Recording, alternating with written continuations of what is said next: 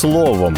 Про найважливіше на ранок 27 липня 2021-го. Про стан справ у зоні проведення операції об'єднаних сил на Донбасі, про спрощення процедури приєднання до електромереж для українського бізнесу, про те, куди і скільки грошей йде з Державного фонду регіонального розвитку та про відкриті для українських туристів країни Європейського союзу.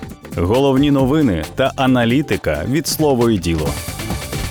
У зоні проведення операції об'єднаних сил станом на вечір 26 липня було зафіксовано 10 порушень припинення вогню. Кілька українських військовослужбовців були поранені. Про це пише прес-служба Міністерства оборони України. З початку минулої доби окупанти 10 разів порушили режим припинення вогню. Над територіями Донецької та Луганської областей були зафіксовані ворожі безпілотні апарати типу Орлан 10 У результаті ворожих обстрілів четверо військовослужбовців отримали осколкові поранення ще троє бойові травми. Поранені перебувають у лікувальному закладі. Стан здоров'я одного військовослужбовця важкий, одного середньої тяжкості, п'ятьох задовільний, зазначає прес-служба Міністерства оборони України. У свіжому ж звіті ОБСЄ зазначено, що бойовики розміщують важку військову техніку в житлових районах окупованого Донбасу. Так спостерігачі виявили зенітні установки та іншу заборонену зброю на цій території, зокрема на території об'єктів біля житлових кварталів на непідконтрольних уряду районах Донецької та Луганської областей спостерігачі виявили 8 ББМ та 2 зенітні установки. Також ОБСЄ повідомляє про озброєння, розміщене в порушення ліній відведення. У Луганській області біля селища Синтянівка бойовики розмістили два міномети 120-го калібру. Поблизу житлових районів Донецька безпілотник ОБСЄ помітив самохідну гаубицю.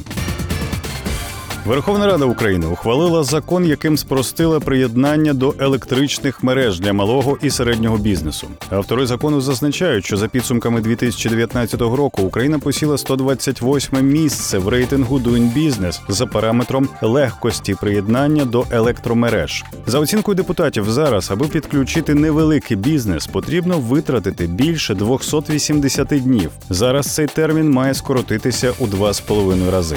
Закон, зокрема, передбачає створення механізму єдиного вікна для взаємодії розробників проєктної документації, її замовників, операторів систем розподілу і виконавців робіт з органами влади, підприємствами та організаціями. Через єдине вікно в електронному вигляді можна буде подавати проєктну документацію та інші необхідні документи. А ще буде передбачений принцип мовчазної згоди під час затвердження органами виконавчої влади та місцевого самоврядування проєктів землеустрою щодо відведення ділянок і надання їх в користування для будівництва і експлуатації лінійних об'єктів енергетичної інфраструктури. При цьому термін внесення змін до державного земельного кадастру обмежили одним днем для споживачів до 1 МВт, тобто невеликих підприємств, розробляти і погоджувати проєктну документацію буде оператор систем розподілу. За несвоєчасне погодження проєктної документації або відмову з порушенням термінів чиновники органів і виконавчої влади та місцевого самоврядування нестимуть відповідальність. Які бюрократичні процедури пов'язані з підключенням до електромереж відійдуть у минуле з появою нового закону? Про це читайте в нашому аналітичному матеріалі з інфографікою на сайті.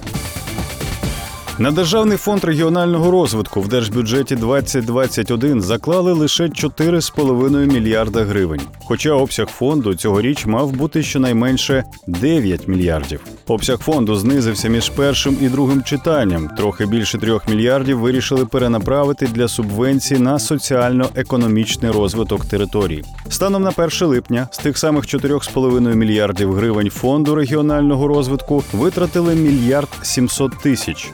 Майже половина коштів вже витрачена в Донецькій області, а також у Дніпропетровській. На проєкти у Києві з ДФРР витратили вже 99,6 мільйона з майже 256 мільйонів гривень запланованих. У Харківській області 88,7 мільйона з 228. У Львівській області 84 мільйони з 213,5 запланованих. Найменше коштів за півроку освоїли в Чернігівській області. У фонді на область закладено 52,8 мільйона гривень, витратили трохи менше 28. Найдорожчими проєктами, які будуть фінансуватися коштом фонду регіонального розвитку, зокрема в столиці, є реконструкція бортницької станції аерації, технічне переоснащення сміттєспалювального заводу енергія, реконструкція фізкультурно-оздоровчого комплексу. У Дніпропетровській області найбільше витратять на будівництво спортивно-оздоровчого комплексу в Нікополі, в Донецькій на капітальний ремонт другого донецького водопроводу. В Одеській області за майже 62,5 мільйони гривень з ДФРР відремонтують обласну школу вищої спортивної майстерності Олімпієць. У Полтаві за 45 мільйонів гривень проведуть реставрацію обласної філармонії. Для Рівненської області з ДФРР виділять 60 мільйонів на будівництво ясел. Крім того, близько 76,5 мільйонів гривень із фонду регіонального розвитку витратять на будівництво обласного центру онкології у Харкові. У Хмельницькому за кошти фонду побудують лікувально-діагностичний корпус обласної дитячої лікарні. Про витрати фонду на слово і діло є спеціальний матеріал. Усі цифри з нього зібрані до того ж в одній зручній інфографіці.